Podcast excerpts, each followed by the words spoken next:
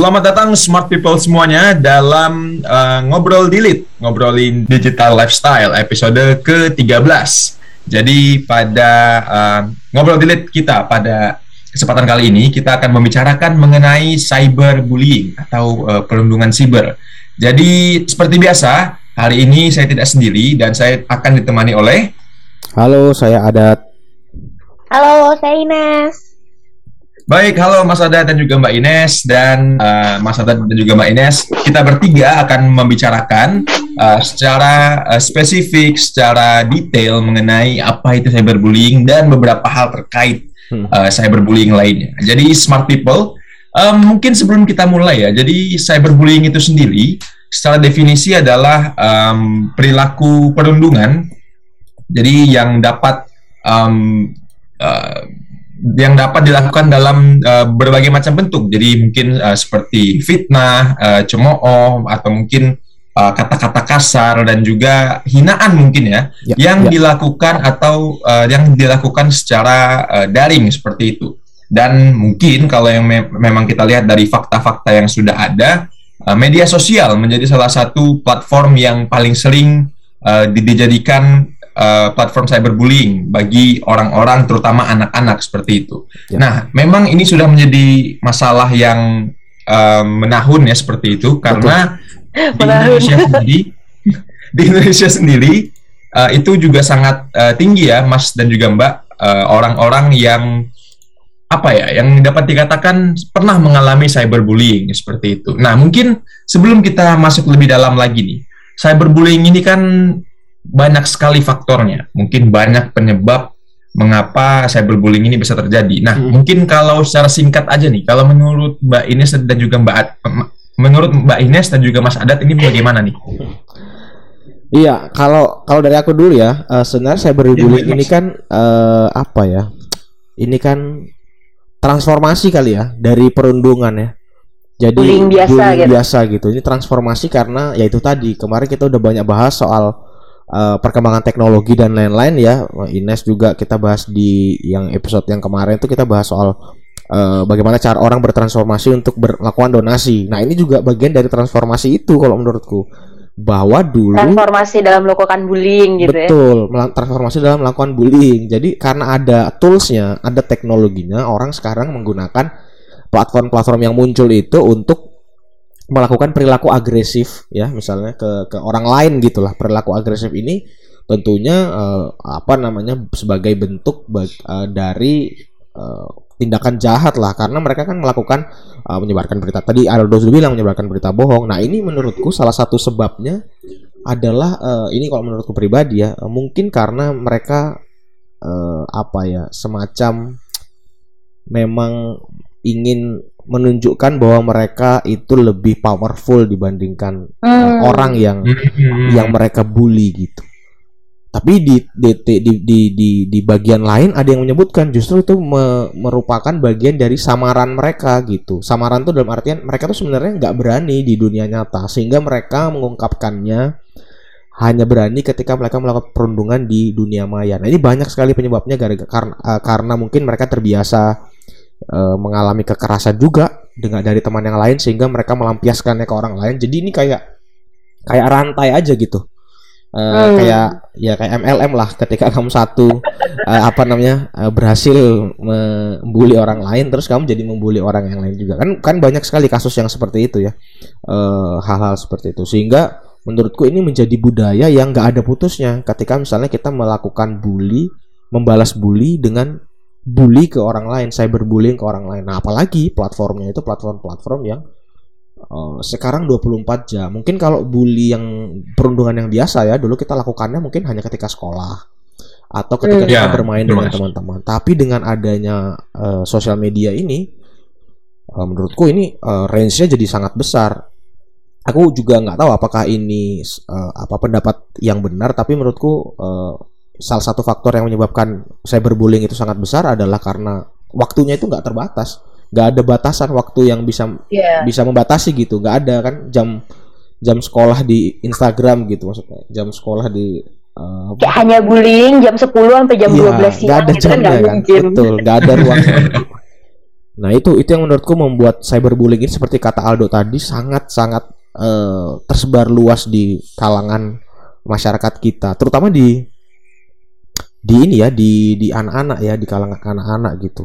Sehingga, sehingga sangat sangat sangat sangat menyedihkan. Aku nggak tahu tapi ke- ketika aku dulu eh, apa namanya sekolah, aku rasa eh, belum terlalu banyak sih mungkin ya eh, hal-hal seperti ini. Tapi melihat sekarang mungkin Ines juga bisa berpendapat misalnya kayak sekarang banyak orang main game Mobile Legend, Aldo juga mungkin main Mobile Legend atau main eh, Dota kalau di komputer, PUBG dan lain-lain. Nah itu tuh memang eh, cukup ini ya cukup keras ya bahasanya maksud Ya, ya Betul, keras lah betul. gitu. Padahal ini masih anak-anak gitu loh, gak, gak anak-anak dan juga saling meng- me- mengatakan kata-kata kasar lah gitu kira-kira ya. Hmm. Nah itu Iya. aku nggak tahu, tapi aku, mungkin ah, mungkin eh, Ines ada pengalaman tentang itu atau mungkin sebab-sebab lain mungkin yang bisa Ines sampaikan. Aku tuh dulu waktu S1 pernah eh, riset nih kayak kenapa terjadi cyberbullying. Kayak Hmm. jurnalnya banyak banget dan masing-masing semua anglingnya beda. Hmm. Tapi waktu itu aku tuh eh, temuan penelitianku tuh ke arah semakin lama orang spend waktu di internet Hmm. atau di media mana pun, Hmm. semakin lama mereka eh, semakin gede exposure mereka terhadap kemungkinan di cyberbully gitu. Oke. Waktu itu kita spesifiknya tuh adalah mm, orang-orang yang upload selfie. Hmm. Jadi kalau misalnya orang ini sering upload selfie, Hmm. kayak orang tuh jadi pengen bully dia gitu. Oke. Hmm. Aneh banget sih waktu itu temuannya. Kayak wak- makanya waktu itu dilulusin karena temuannya baru. Jadi kalau misalnya dari analisisnya waktu itu tuh adalah orang itu kan atau Indonesia sih kalau di sini konteksnya kita kan punya kultur uh, humility ya, Ya. yang sangat tinggi gitu kayak uh, ya jangan terlalu banyak mengekspos diri, jangan terlalu sombong, jangan terlalu jangan terlalu jangan terlalu gitulah. Orang-orang yang sering upload selfie atau dirinya sendiri itu tuh kayak telah menantang norma Oke. quote to quote Oke. sehingga mereka dibully gitu.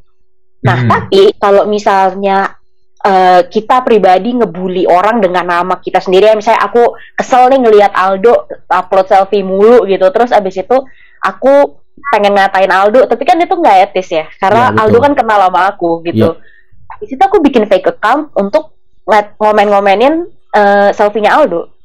Iya, iya, iya. Ini ini ini juga salah satu yang banyak terjadi ya, bikin fake account kemudian ngehit lah kira-kira atau melakukan perundungan online dengan anonim anonim ini ya akun-akun anonim yang gak jelas gak jelas ini makanya Iya, Mas. throwaway account. Nah, terus abis itu cyberbullying itu biasanya eh dia tuh responnya ada dua kan. Dia responnya adalah flee flee atau eh, apa defend kayak gitu. Kalau Ya, ya, defend ya. tuh lebih ke arah yang aku sering lihat tuh kalau cyberbullying. Jadi si yang dibully ini Hmm. mereka pakai eh, service IP tracking untuk tahu siapa nih yang Oh. ngebully mereka. Oh, oke itu Mbak. menarik juga itu Hmm. Terus abis itu kayak sama dia di expose kayak oh si lo eh, apa makasih ya udah bully gue ya, ya. tunggu eh, surat dari polisi saya kayak gitu-gitu. Oke. Nah terus ada juga respon yang eh, apa namanya defense, def- eh, apa eh, itu enggak itu defense, respon yang flee Hmm. ya udah diem aja gitu. membiarkan ya Ya, eh, biasanya kan kayak ada waktu itu tuh eh, temen aku ada yang pernah di cyberbully, terus Ya. temen aku yang satu lagi ngomongnya udahlah waras ngalah.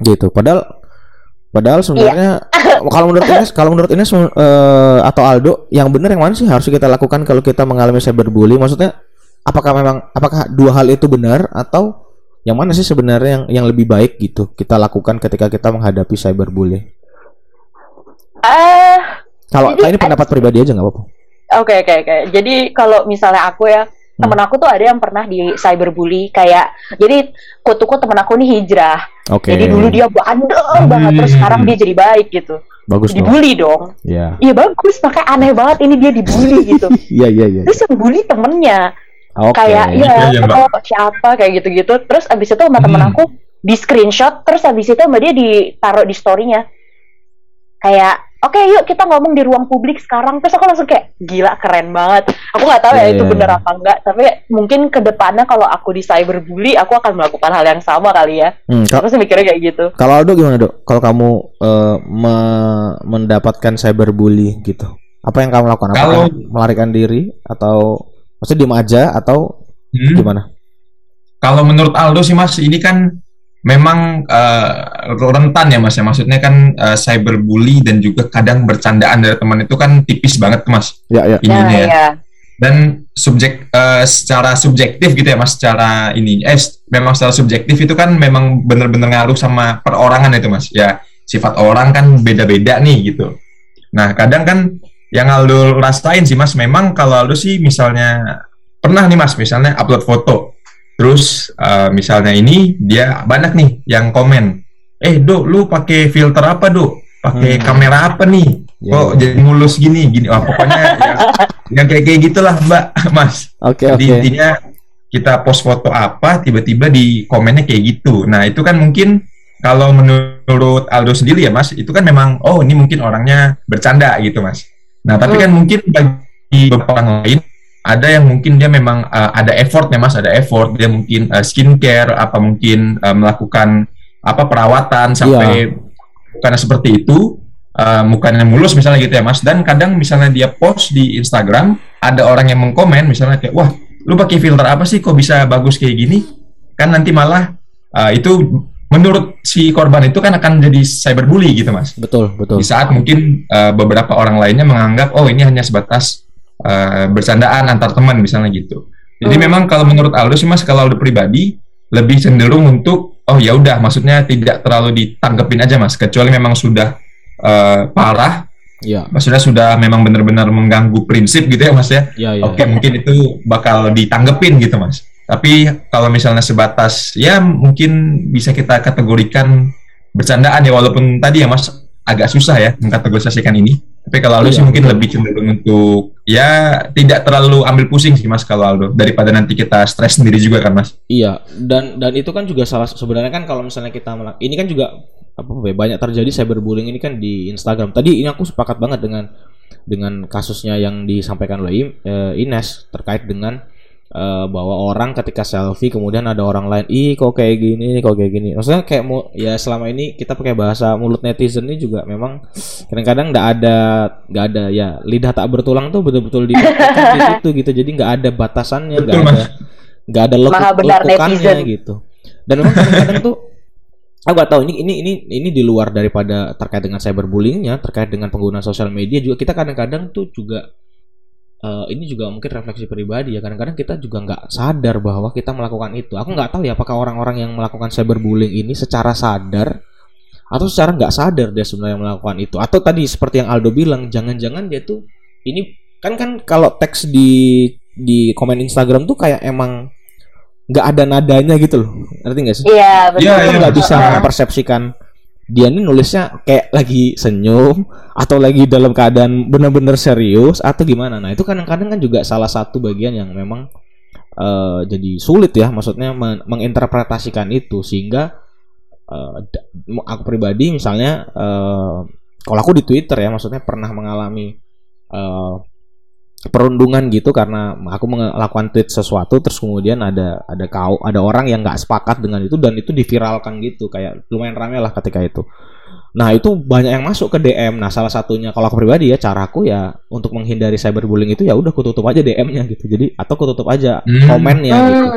Sehingga ya udah orang mau nulis apa sih gitu. Maksudku kadang tuh pilihan eh, untuk melihat itu menjadi serius atau tidak itu juga ada di kita sih sebenarnya. Karena kan gadget itu Iya, megang kita banget. ya ya itu salah Mm-mm. satu cara sih sebenarnya. Tadi Aldo juga bilang benar kalau misalnya kalau misalnya yang dari teman-teman sih ya ya ya maksudnya teman-teman aja kan kita udah tahu mereka seperti apa kan bercandaannya. Tapi kalau dari orang lain itu emang agak orang lain dan tidak dikenal itu lumayan sih memang kadang-kadang.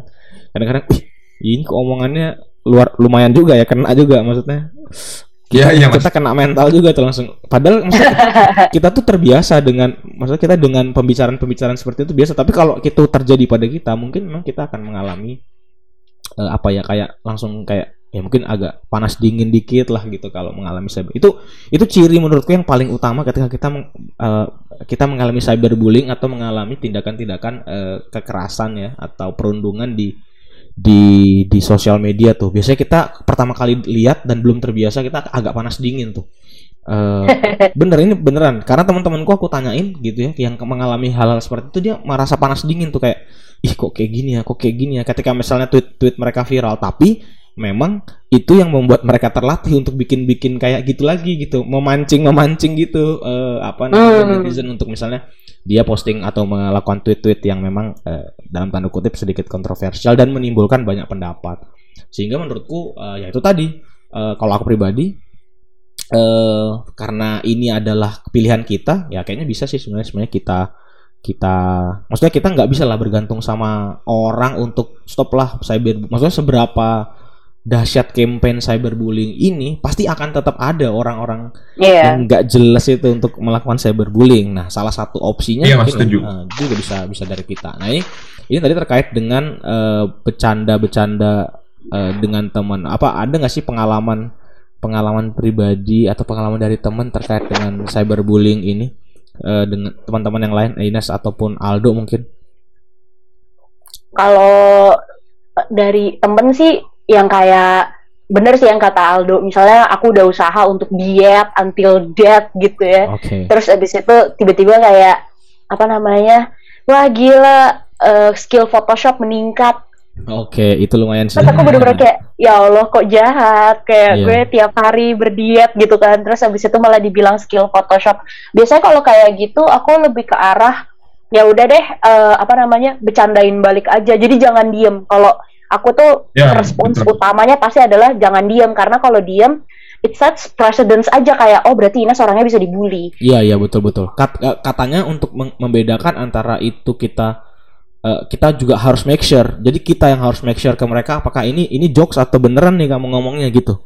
Itu menurutku uh. itu salah satu tip itu ya apa namanya kayak bentuk dari ya tadi mungkin defend kita juga ya untuk untuk kalau kamu nggak seneng ya kamu harus bilang nggak seneng gitu bahwa kamu iya, kayak gini gitu jangan diem aja. Karena kalau diem tadi bener kata kata Ines uh, apa namanya berarti mereka meng, apa ya mengkonfirmasi atau mengafirmasi bahwa oh iya nih bisa nih kita omongin kayak gini terus gitu.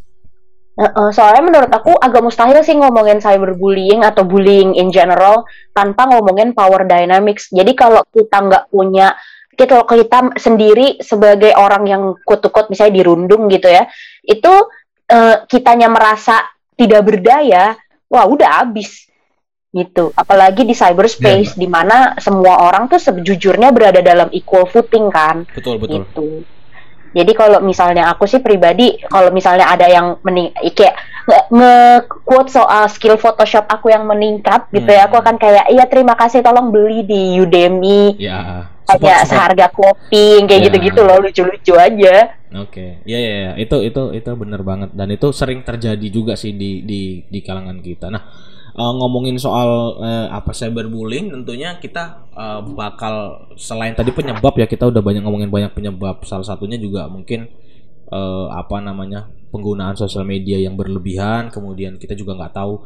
Satu lagi yang mungkin bisa kita bahas adalah soal anonimitas ya, bahwa orang orang-orang di Indonesia itu sering sekali aku nggak tahu mungkin hampir dari kita semua punya second account ya di di uh, di Instagram lah ya karena kita ingin melihat ya, sesuatu melihat sesuatu dengan aman gitu maksudnya tidak terdeteksi gitu ya semacam itulah. Dan itu itu itu wajar-wajar aja. Yang jadi tidak wajar adalah ketika misalnya kita menggunakan fake account itu atau akun-akun anonim itu untuk melakukan bullying. Dan ini aku aku kemarin sempat nonton aku, uh, apa namanya uh, beberapa kali podcastnya dari Gobuzer misalnya dia kan eh, nggak uh, su paling nggak suka ketika yang dibully itu anaknya uh, di, hmm. di di di komen-komennya uh, YouTube-nya dia dan salah satu trik yang trik yang trik yang dia lakukan adalah dengan mendatangi kan orang-orang tadi yang uh, apa Ines bilang track track IP ya. Kemudian kita detect uh, di mana nih orang ini. Sebenarnya ketika ditanya misalnya kenapa sih kok uh, aku lupa ketika wawancara dengan siapa tapi Deddy Corbuzier ditanya kenapa sih kok kamu uh, malah mendatangi orang-orang itu kan nggak ada habisnya orang-orang kayak gini? Memang dia tahu dia tahu nggak ada habisnya tapi dia mau mau bilang bahwa eh, eh cyberbullying anonimitas tuh nggak ada di dunia ini gitu. Di sa- di Hmm. dunia maya. Hmm. kamu bisa didapetin kamu bisa aja didapetin. Yang jadi masalah adalah orang-orang ini nggak sadar aja bahwa mereka tuh bisa didapetin. Kasusnya misalnya yang terakhir Ayu Ting Ting misalnya yang anaknya juga dirundung orang tuanya datang tuh ke rumah yang ngebully misalnya atau ke, ke keluarganya dan lain-lain. Itu juga bagian dari mereka tuh pengen menunjukkan bahwa eh ini nggak bisa ini tuh nggak cuma terjadi di- ini tuh dampaknya real loh nggak cuma di dunia maya aja loh. Maksudnya terjadinya. Jadi kamu kalau aku datengin itu ya aku bisa datengin kamu. Meskipun namamu kamu ganti Aldo misalnya pakai nama Budi atau pakai nama siapa di fake accountnya tetap bisa di track. Dan polisi sangat mudah. Mungkin Ines pasti juga tahu terkait dengan eh, apa namanya pekerjaan cybercrime cybercrime seperti ini. Sangat Iya, mudah lah bagi polisi untuk mendeteksi. Sangat banyak sekali caranya selain menggunakan IP bisa juga dideteksi dari SIM cardnya dan lain-lain itu sangat sangat possible. Dan itu si Deddy Corbuzier ketika itu bilang bahwa mereka dia cuma mau menunjukkan bahwa kalau kamu macam-macam di dunia maya kamu tuh tetap bisa ketahuan di dunia nyata. Jadi so jangan jangan melakukan hal itu. Sampai sekarang akhirnya kayaknya orang-orang pada takut sih melakukan bully ke ke Deddy Corbuzier. Meskipun ini juga caranya jadi menunjukkan bahwa sebenarnya skema penanganan cyberbullying di Indonesia kayaknya sangat personal ya maksudnya harus diurus Iya, pribadi iya. nggak ada Hmm. nggak ada forumnya eh nggak ada lembaganya gitu yang mengurusnya tapi uh, itu menjadikan bahwa ya menurutku satu pendidikan yang cukup bagus ya meskipun ya nggak perlulah di dirundung balik atau diancam balik gitu cukup diajak ngobrol atau di dan rata-rata pelakunya kalau nggak ibu-ibu anak kecil sih Iya. kayak gitu kayak gitu memang maksudnya sering sekali terjadi di kayak gitu nah eh, ngomongin soal cyberbullying juga ngomongin harus ngomongin dampaknya nah menurut Ines dampak yang paling nyata dari cyberbullying itu apa yang sering terjadi Aldo nanti juga bisa menam- menambahkan. Pasti ini sih kayak apa namanya? Pertama sih ini orang yang waras ya yang memiliki agency terhadap dirinya sendiri dan bisa mampu menggunakan fitur-fitur yang udah disediakan sama platformnya untuk menghindari cyberbullying. Karena benar kata Mas Adat, maksudnya bullying itu tuh sebenarnya buk uh, unintended consequences dari penggunaan media sosial kan. Jadi kayak Twitter, Instagram, YouTube itu semuanya menyediakan cara supaya nggak usah tercyberbully. Misalnya kayak ada fitur lapor, terus tutup DM apa segala macam itu kan sebenarnya kan fungsional untuk itu gitu. Tapi kalau menurut aku eh, orang yang waras pasti akan jadi males bukanya. Kayak ngapain tempat gue berekspresi, abis itu malah di ini apa namanya Ya. malah dibully kan kayak gitu iya iya iya Tapi- betul untuk orang-orang yang sedang tidak berdaya atau apa namanya take eh, takes it very seriously ya karena kayak tadi misalnya kalau aku sudah put effort untuk diet deh yang paling Hmm. sering Hmm. kayak gitu terus abis itu aku dibully aku kan jadi sedih ya iyalah pasti pasti, pasti. Iya. jadi merasa nggak berguna kayak usaha aku sia-sia apa segala macem terus oh ada sama yang paling sedih adalah misalnya orang berprestasi nih dia menang lomba apa terus yang dibilang adalah mak lo bayar berapa Iya iya iya iya. Padahal, Hmm. padahal dia sudah berupaya sekuat tenaga misalnya gitu ya. Heeh, terus abis itu malah kayak oh gila nih orang dalam orang dalam terus oh yang paling sering tuh kalau ngelihat bullying adalah kalau mas ngelihat soal anak-anak yang baru lagi ngepost baru masuk PTN Oke. terus, Hmm. terus abis itu nanti kayak wah ordal ordal gitu-gitu loh itu banyak tuh Hmm. yang kayak gitu dan eh, menurut aku sih itu pasti bikin mental hancur banget sih kayak kena mental bener-bener Iya gitu iya iya iya betul. Iya, betul. Jadi sedih jadi ini jadi terus jadi questioning diri sendiri gitu loh kayak bener nggak sih gue orang kayak pakai orang dalam kayak Iya. mungkin orang cara tuanya kebetulan gitu. heeh, orang tuanya kenal siapa iya. iya. terus jadi apa namanya bayar apa kayak nggak tahu deh yang kayak gitu-gitu nah itu sih Iya, menurut iya, aku iya. yang paling fatal dari cyberbullying adalah dia membuat diri itu questioning apakah yang gue lakukan tuh Benar. beneran dari diri gue atau gimana gitu Iya iya iya. apa betul. benar kata Hmm. orang-orang ini karena kan ada eh, tunggu tunggu ini dari strength in numbers jadi Hmm. makin banyak orang yang ngomong kayak gitu makin percaya Iya Iya. iya iya. Kayak valid ya jadinya omongannya gitu ya. Maksudnya jadi kayak ter- terdengar valid lah gitu kira-kira. padahal kan seribu kebohongan tidak membuat Betul, satu membuat- kebenaran kan Iya betul. Tapi jadi terkesan dan dan jadi ya ya ya aku cukup paham itu. Ya ya benar-benar banget itu yang dibilang Ines. Aldo gimana deh? Kalau misalnya dampak dari dari eh, cyberbullying yang mungkin Aldo duga akan terjadi ya. Mungkin tadi Aldo, uh, Ines sudah bahas soal soal merasa dirinya mempertanyakan dirinya gitu. Kalau ini memang ini ya Mas, memang sebenarnya kalau uh, setuju juga tadi dengan perkataan Mbak Ines, memang uh, kita kan nggak ada yang tahu nih Mas ya. Mungkin kalau kita lihat dari luar, wih nih orangnya nih seru, orangnya ketawa-ketawa terus, orangnya ini, tapi makanya itu mungkin kadang jadi pembenaran Mas bagi pelaku-pelaku ini Mas.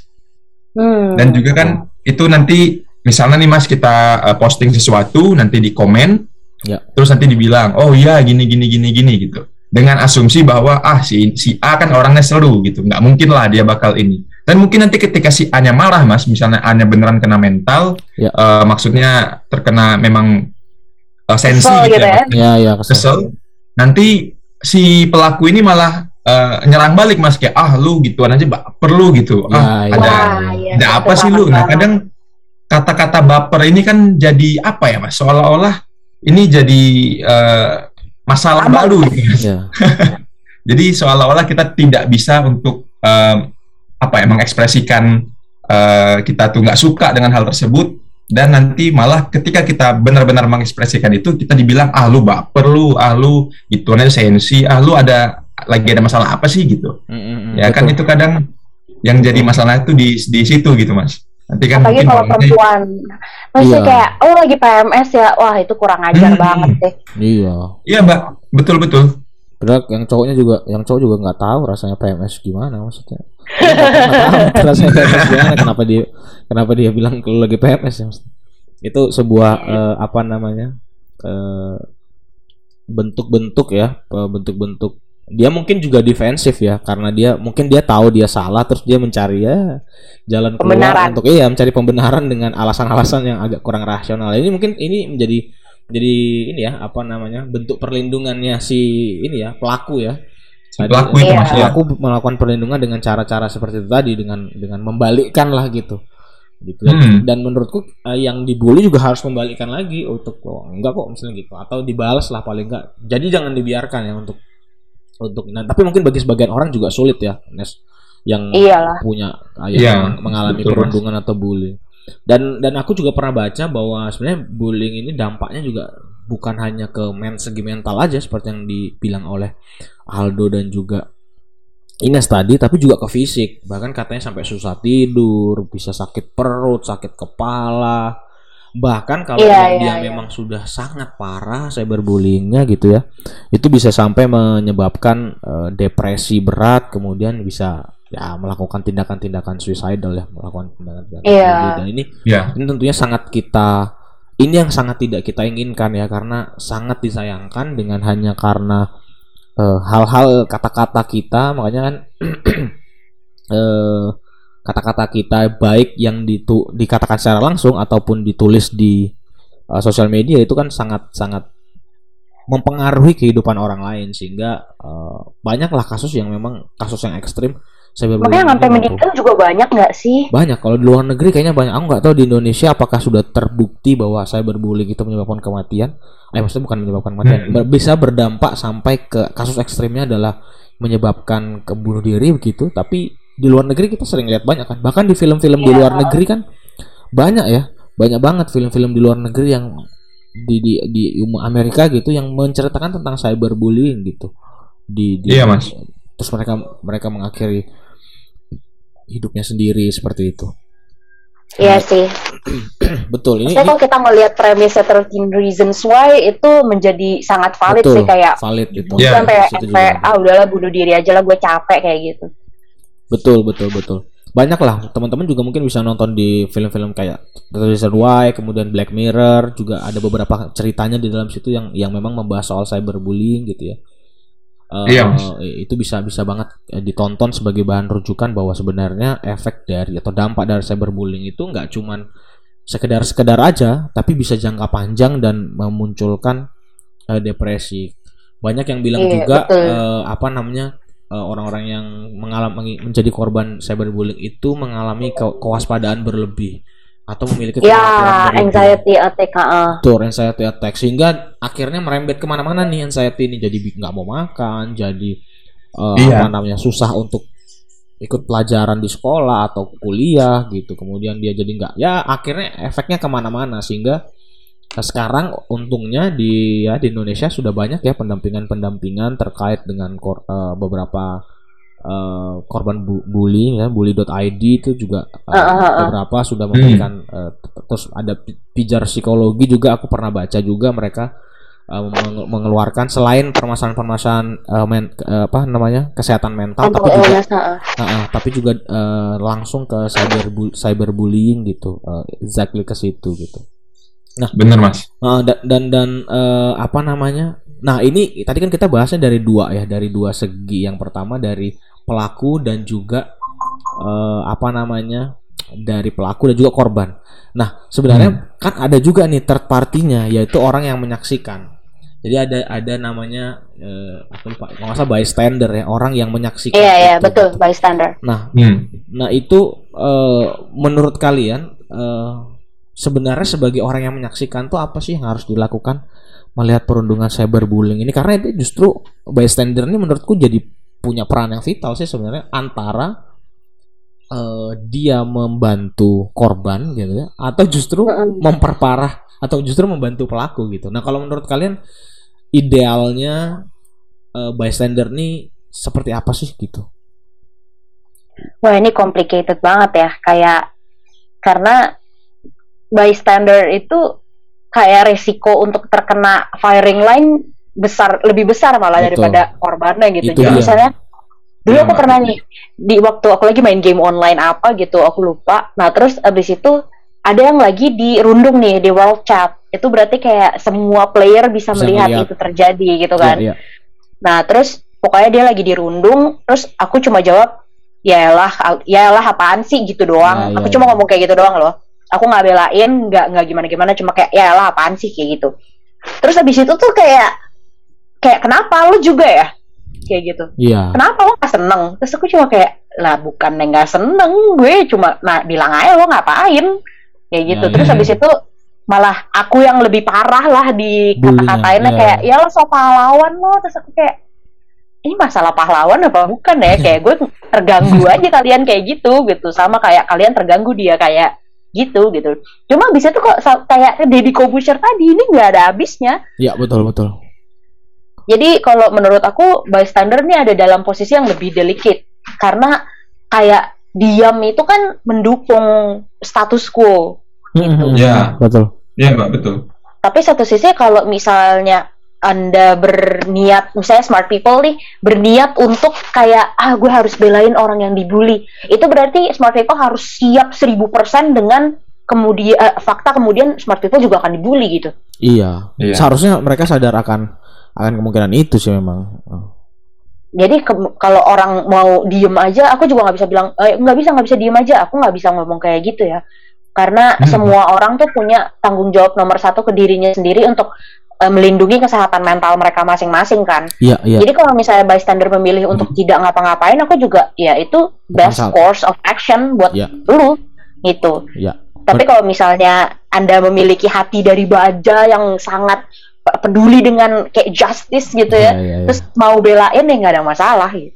Iya, karena kan di dunia nyata juga ada istilah bystander effect itu kan, yang mungkin Ines juga tahu bahwa ada ketika ada kecelakaan tuh kita malah, Hah? Nonton. iya malah Bukannya- nonton. Tap- tapi bukan Bukannya nelfon ambulans malah nelfon, eh, malah nonton. malah nonton dan dan sebenarnya kita tuh nggak bukan karena nggak mau nolongin ya, tapi karena oh kayak ter apa ya ada ada fase di mana aku nih nolongin tapi nanti aku begini. Iya. gitu gitu loh yang kayak gitu gitu ini sama persis tadi yang Ines bilang tapi ini di dunia maya Hmm. nanti kalau aku belain aku jadi dibully balik jadi sekali Iya, lagi ini juga ini ini ini sangat compli- complicated dan memang ini perlu ada diskusi lebih lanjut terkait dengan peran orang ketiga ini ya karena karena aku yakin cyberbullying itu pasti ada yang nonton nggak nggak cuman pelaku dan korban aja gitu bahkan Iya, bisa Mas. jadi Betul. bystander bystandernya itu berubah jadi pelaku kalau misalnya dia merasa ah ini emang orangnya aja nih yang nggak jelas nih. Udahlah aku ikut bully aja gitu. Nah itu jadi jadi malah memperparah keadaannya. Nah tapi sebaliknya kalau dia belain dia juga bisa menjadi korban bully juga. Sehingga menurutku ini perlu ada kajian lebih lanjut juga untuk uh, bystander nih. Karena tadi Ines yang Ines bilang itu bener banget bahwa ini serba salah sih nanti gimana. Tapi yang paling utama adalah memang saat ini ya mungkin Nes, uh, harusnya uh, menyelamatkan diri sendiri dulu kali ya. Iya, Iya. betul. Mm-mm. Tapi menurut kamu gimana, Dok? Siapa tahu kayak enggak harus dibantu enggak gitu. Enggak ada Iya. enggak gimana. Kalau dari aku sih sebenarnya eh, sama sih Mbak. Karena lagi-lagi kan eh, untuk masalah mental ini kan benar-benar individual banget nih, eh, Mas Hmm. Mbak. Jadi ya memang kalau eh, kalau kadang ada bias-bias juga Mbak untuk eh, menolong orang ini gitu. Misal nih, memang teman kita yang diiniin, wah kita ada suatu ini tanggung jawab untuk wah gua harus ngebelain nih. Aku harus em, apa namanya pasang badan nih untuk dia gitu. Tapi kadang kan di dunia maya yang mungkin banyak eh, orang-orang yang secara umum memang nggak kita kenal, ya memang sebenarnya agak susah sih mbak untuk kalau kita mau membahas bystander ini sih. Karena nanti ya tadi mbak kembali lagi ke poinnya mbak Ines, ketika kita misalnya memang diem aja ya kita ya merasa oh ya kadang kan gitu ya mbak, maksudnya kita ngerasa kayak Ya, ya. wah ini ya normal-normal aja nih gitu. Iya. Misalnya seperti itu. Padahal dalam hati ya kita pengen nih sebenarnya kita ngebales kita ini. Tapi ya memang kembali lagi ke diri masing-masing sih, eh, Mas Mbak. Memang kalau untuk hal-hal seperti itu. Mm-mm. Ya, itu tadi eh, mungkin ya itu perlu pembahasan lebih lanjut saya terkait dengan eh, bystander terus kemudian mereka harus seperti apa dan lain-lain. Nah, yang mungkin eh, juga kita perlu bahas adalah ini kan terjadinya di ruang-ruang platform platform sosial media ya kebanyakan cyberbullying ini. Mungkin beberapa Betul, terjadi di Messenger seperti WhatsApp, Telegram dan lain-lain secara personal gitu. Ada aja gitu pasti yang melakukan hal seperti ini. Iya, benar. Eh, nah, aku nggak tahu tapi setauku belum ada aturan di Indonesia yang membahas soal cyberbullying ini sehingga kayak misalnya kalau kamu cyberbullying kamu bisa apa ya dijerat secara hukum. Nah ini Ines mungkin sebagai eh, mahasiswa ex mahasiswa alumnus ya alumnus eh kriminolog bisa menceritakan sedikit nih eh, peran atau enggak aku juga nggak tahu tapi mungkin Enes bisa cerita dikit ya tentang regulasi atau apa pun terkait dengan cyberbullying ini ada nggak sih sebenarnya di Indonesia gitu? Jadi kalau soal apa namanya eh regulasi ya, sebenarnya kalau misalnya soal regulasi ini agak membingungkan sih kalau menurut aku.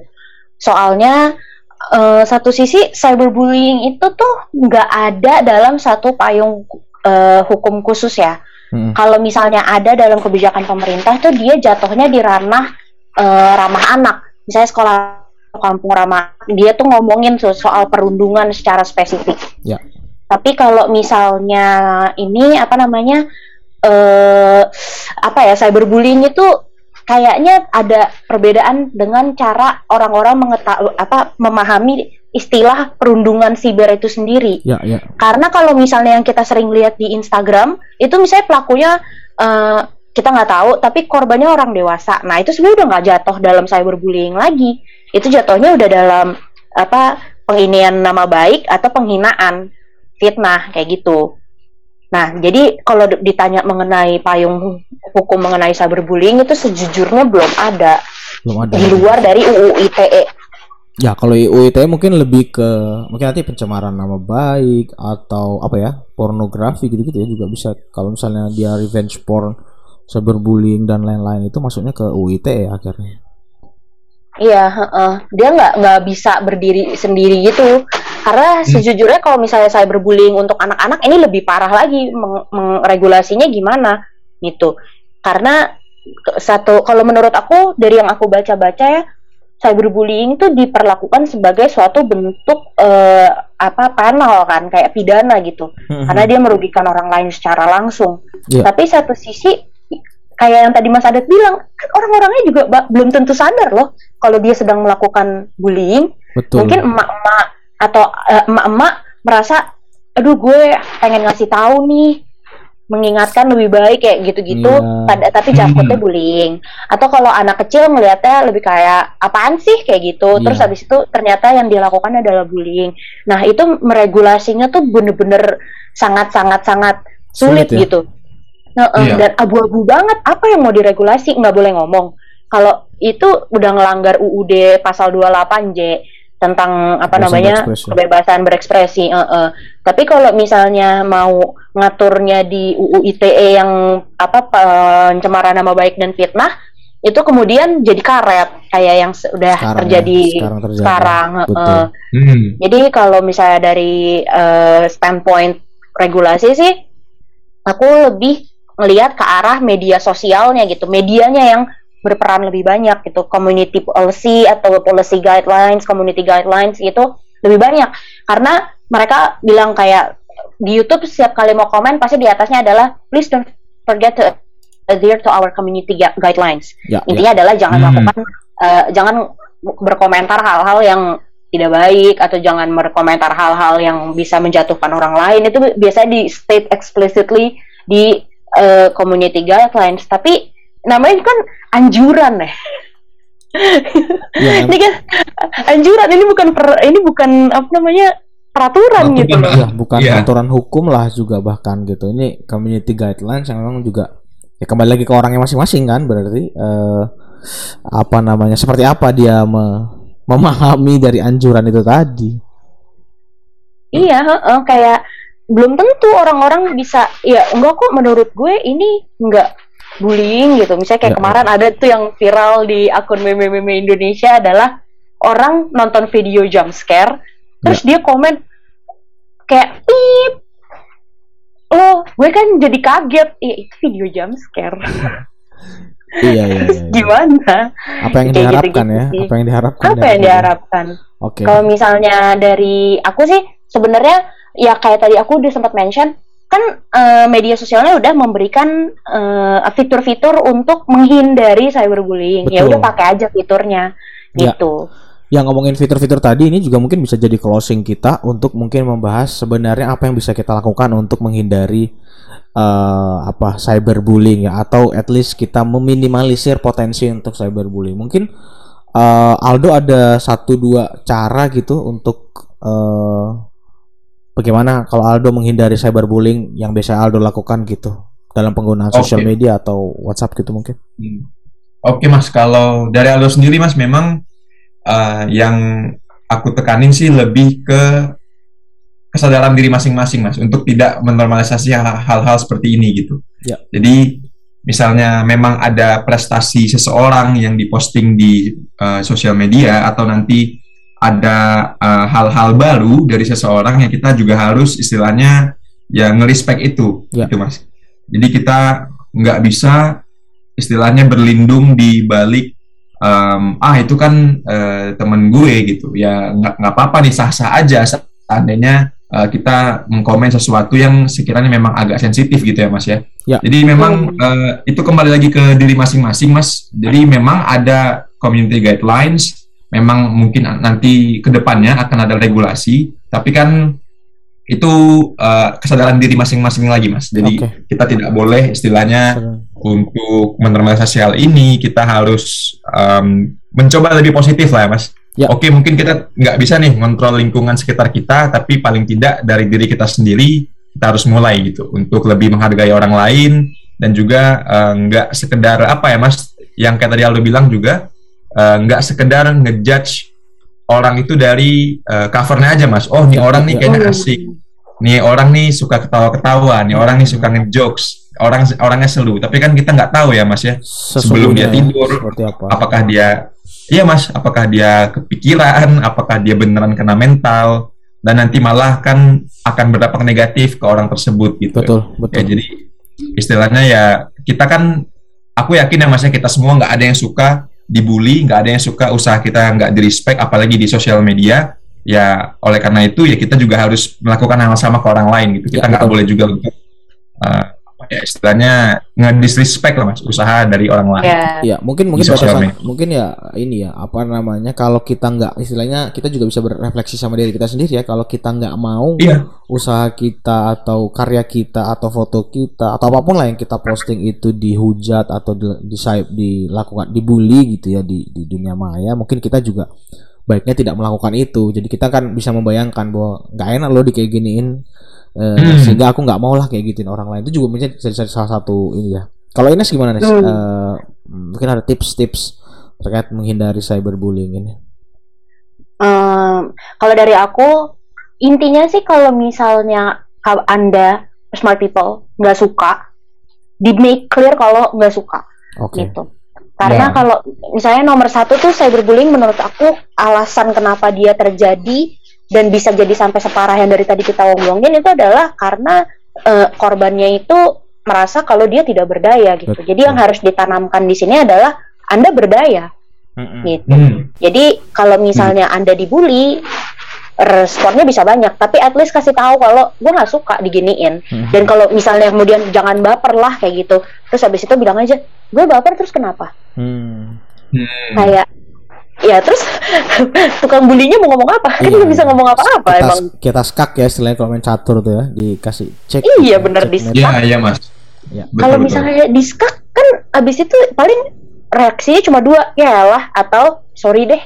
Hmm. Dan Hmm. menurut aku itu tuh mengembalikan eh, apa agency dari diri di, dari diri kita sendiri gitu. Betul. Jadi betul. kalau misalnya dari aku cyberbullying itu paling mudah dihindari kalau kita merasa kita berdaya. Dan Ya. ingat di cyberspace itu semua orang derajatnya sama. betul. Ya. Mau Kalau misalnya kita dirundung ya ya udah rundung eh, nggak nggak- bukan rundung balik tapi at least ngomong aja ya, kalau misalnya habis suka. itu ya. masih dirundung. Heeh. Kalau misalnya Iya. kita ngomong kan ya at least kita sudah menyampaikan poin kalau kita nggak suka digituin sehingga Iya, kalau medu- kemudian kita ada action lain yang mendukung ketidaksukaan kita itu tuh udah Mm-mm. make a point lah istilahnya Ya, jadi ya, oh berarti ini nih Ines orangnya nggak bisa dibully jadi ya udah deh ya, ya, betul. soalnya cyberbully juga bukan orang-orang yang niat banget pengen jatohin kita tuh kayaknya persentasenya lebih sedikit ya daripada yang cuma pengen bully-bully doang Iya Gitu. betul sekali. Mem- Memang, memang pasti pasti lebih banyak yang model-model kayak gitulah ketimbang yang satunya. Nah, mungkin kalau dari aku terakhir mungkin eh, ya cyberbullying ini kan apa namanya banyak lah eh, penyebabnya tadi kita udah bahas dampaknya juga sangat berbahaya ya. Mungkin kalau untuk yang tips-tips terakhir ya kita mungkin dari diri sendiri lagi tadi kita bisa bisa melihat eh, apa yang kita posting gitu apakah eh, juga eh, ini siapa aja yang kita sharing gitu ya eh, Hmm. membatasi itu tadi lah kalau menurutku kan eh, akun so- sosial media itu bisa sangat nyaman digunakan kalau kita memang apa ya mengatur sebagaimana sesuai dengan keinginan kita gitu Eh, bukan ego kita tapi memang kebutuhan eh, mental fisik kita gitu. Sehingga eh, nggak perlulah kita sharing-sharing yang terlalu banyak terkait dengan hal pribadi. Bahkan tadi aku bilang kalau misalnya pun kita sudah mengalami cyber eh, bullying kita masih bisa melakukan tindakan-tindakan seperti stop comment kemudian Hmm. kita bisa tutup DM dan segala macam segala macam. Udah meng- mengasingkan diri aja. Orang paling berapa lama akan eh, reda sendiri kalau udah nggak ada aksesnya orang mau ngapain kan di sosial media itu iya betul Mau- banget mau bully dari Iya, mana sih? Nah, ini salah satunya juga mungkin uh, supaya kita tidak mendapatkan bu pe- apa namanya kon bully yang berkelanjutan di cyberbullying juga kita jangan share-share uh, hal-hal private gitu sehingga kayak alamat rumah rumah kita di sini terus misalnya gimana. karena itu Iya. karena itu juga salah satu penyebab kenapa ini jadi berkepanjangan karena kita juga karena mungkin kesalahan kita juga melakukan share rumah kita di sini terus ini kita sini. Ya itu hak orang masing-masing. Tapi at least eh, pribadi kalian tuh kalau misalnya terjadi sesuatu yang cyberbullying itu bisa di bisa diminimalisir lah. Sama mungkin juga eh, ya di sosial media kita perlu melakukan bersih bersih ya karena semakin tua usianya menurutku pertemanan kita sebenarnya nggak makin lebar ya. Nggak makin besar Iya. tapi kita cari pertemanan pertemanan di sosial media yang juga berkualitas itu menurutku salah Ya. satu satu dan sekian saran yang terkait dengan cyberbullying dan mungkin ini pembahasan yang cukup menarik cyberbullying ini kalau kita lanjutin lagi di pertemuan-pertemuan selanjutnya gitu. Oke dok. Oke, eh, mungkin sekian smart people semuanya. Tadi kita sudah membahas ya, udah banyak banget nih yang kita bahas eh, mengenai cyberbullying. Semoga podcast kita kali ini bisa bermanfaat untuk smart, untuk smart people semuanya dan istilahnya bisa membuat smart people lebih bijak eh, dalam eh, menggunakan media sosial. Ya. Dan dan juga berkomentar seperti itu. Betul. Baik smart people, eh, sekian dari kami bertiga. Eh, terima kasih banyak dan sampai jumpa di podcast episode selanjutnya. Bye bye. Dadah. bye